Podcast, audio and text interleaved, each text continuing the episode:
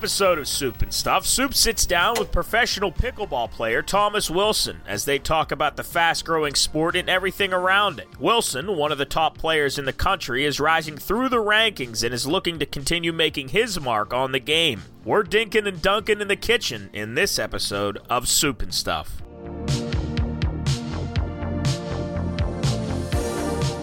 Appreciate you coming on, man. Uh, we're here with sure. Mr. Thomas Wilson, very special guest calling in out of Texas today.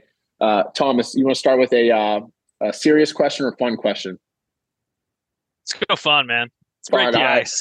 so I need you to kind of help me better understand. I just started playing recently and kind of helping everyone else understand how do I deal with getting beat by someone that's 50 years older than me when we're playing Gosh. mixed doubles. When we're playing mixed doubles, how do I deal with that, and how should other people deal with that? It's going to happen for a while. So I, I, think just eating a slice of humble pie is the first thing. Uh, a lot of, especially if you if you at least think you're athletic coming into pickleball, the other person doesn't look athletic.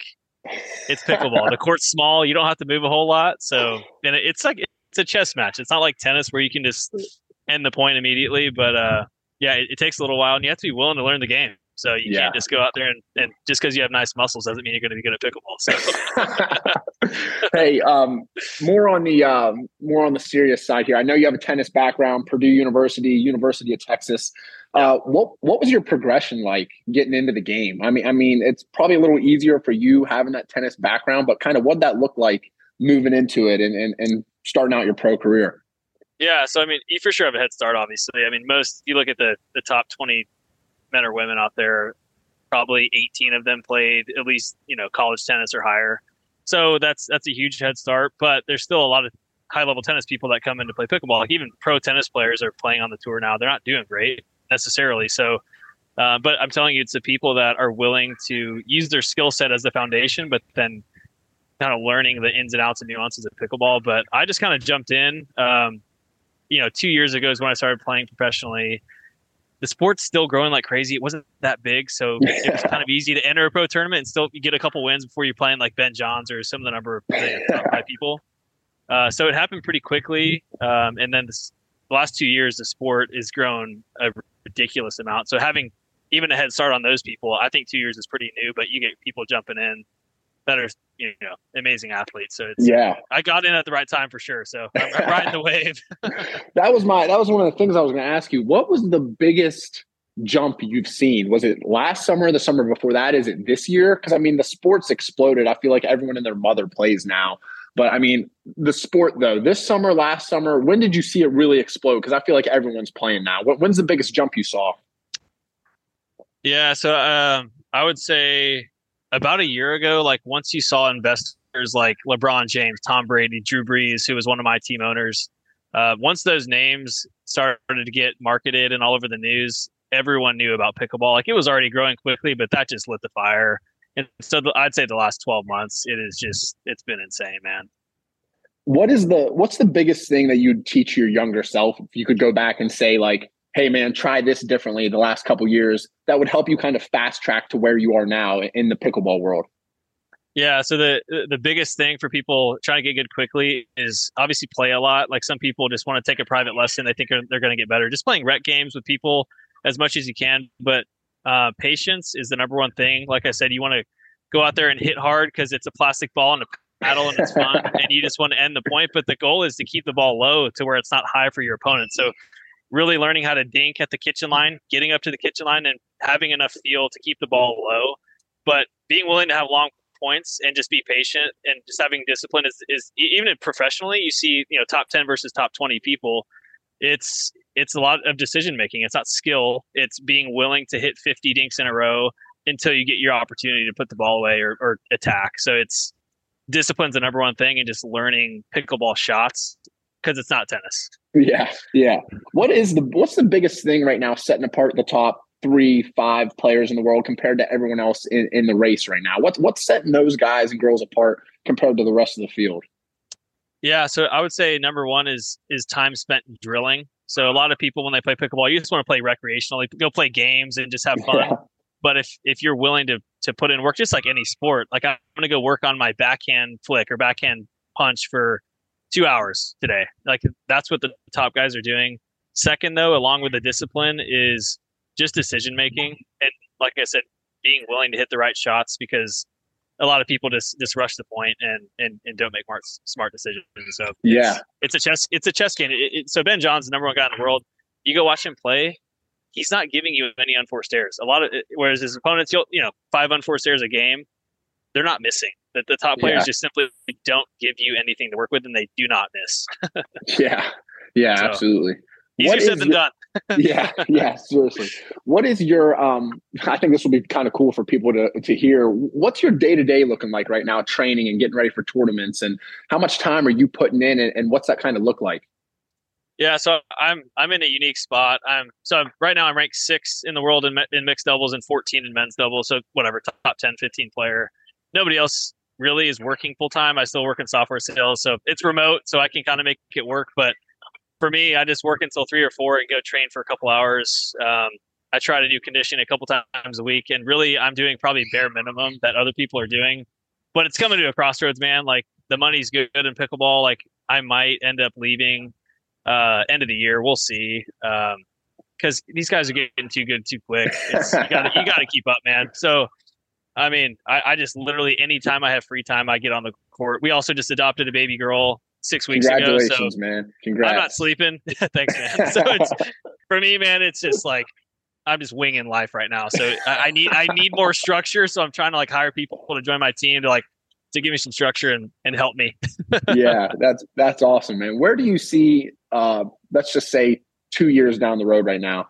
The top pickleball athletes in the world. Are you going to say that they're coming from people with tennis backgrounds, or do you think a Division One basketball player that puts the time in is going to be able to have the same success. Where do you see those top athletes coming from? The toughest part, um, I mean, in pickleball, like the, the top people, I should have mentioned this before too, is is just hand-eye coordination and, and how fast and quick your hands are. Do you have amazingly fast reflexes? You're kind of either born with it or you're not. You can train, of course, but I would I would say two years from now, I think a lot of high-level ping pong players, maybe even badminton, are are going to be toward the top. Right now, tennis is like the most common transition sport, but you see some of those some ping pong players, man. Like it is so quick. Tennis is not like that. You're, you know, how far away are you on a tennis court versus ping pong? You're right here hitting the ball this quickly. Yeah. And Ben Johns, he was a better ping pong player than he was a tennis player, and he's the number one player in the world. So I think that wow. says a lot. He was still good at tennis, but um, there's just it, uh, pickleball shots are more like ping pong than tennis, especially when you're at the kitchen line. So I don't think it's going to only be tennis. I think it'll be really interesting to see. But even like you said, other other athletes like my cousin AJ Koller, he played hockey.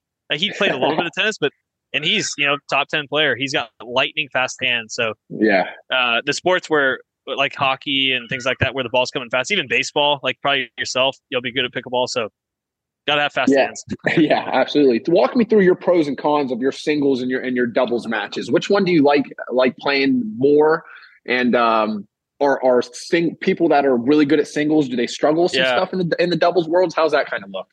Yeah, for sure. So, so singles pickleball is much more like tennis. You can play at the baseline. You're hitting ground strokes and passing shots, but uh, doubles is all about being at the kitchen line and you know hitting soft shots and having quick reflexes. So really, ground strokes aren't a thing. So that that's why you see top level tennis players they start with singles and they are horrible at doubles in pickleball. Yeah. It takes them a lot longer to get good at it doubles in the pickleball because it's not tennis. So, um, but I says that's what happened with me. I started off playing singles. I beat a couple top players. I got you know, uh, you know well known enough to have a good partner in doubles, and so then you kind of transition to focusing on doubles. There's still people who play both, but it's just it's tough on the body, man. I mean, you're yeah. you're it it's it's different than tennis even like you're you're in a squatting position doing short sprints the whole time whereas tennis you're not necessarily sprinting the whole time yeah uh, so it's it's tough man my it wrecked my body, so I quit. it's all about doubles now, man. yeah, that's awesome. So, um, a, a, little bit more on on kind of some pickleball stuff, and then I, I want to dig deep into you. Will you help me kind of better understand everyone else the the paddle controversy? How in the world does this? Are they letting paddles slip through that are illegal, or kind of how how's all this stuff work? Like, does it actually make uh, the, the, the does it actually make the ball spin that much faster? How's all how's it go? Yeah, man. So the, with a growing sport, you know, there's certain tests that are in place, but then new technology comes out to where that test doesn't apply to the new technology of the paddle. So absolutely, it makes a massive difference. Um, I mean, some of these paddles have so much more spin on the ball, so you can get away with hitting tennis shots and having a ton of spin versus traditional pickleball paddles are pretty smooth. Like you can't hit a super heavy topspin forehand like you can in tennis. Um, so it, I think there's always going to be some of that, but I think they're they're kind of honing in the test to where we're all going to be on a level playing field. But certainly yeah. right now, there's definitely some unfair stuff out there. I, I will yeah, say. absolutely, absolutely. What do you where do you see yourself hearing about? Let, us give it six months. Uh, uh, hopefully, a healthy Thomas Wilson is what it looks like. Yeah, that's but, uh, that's key. You, where do you see yourself kind of with your mixed doubles and, and, and your pickleball career?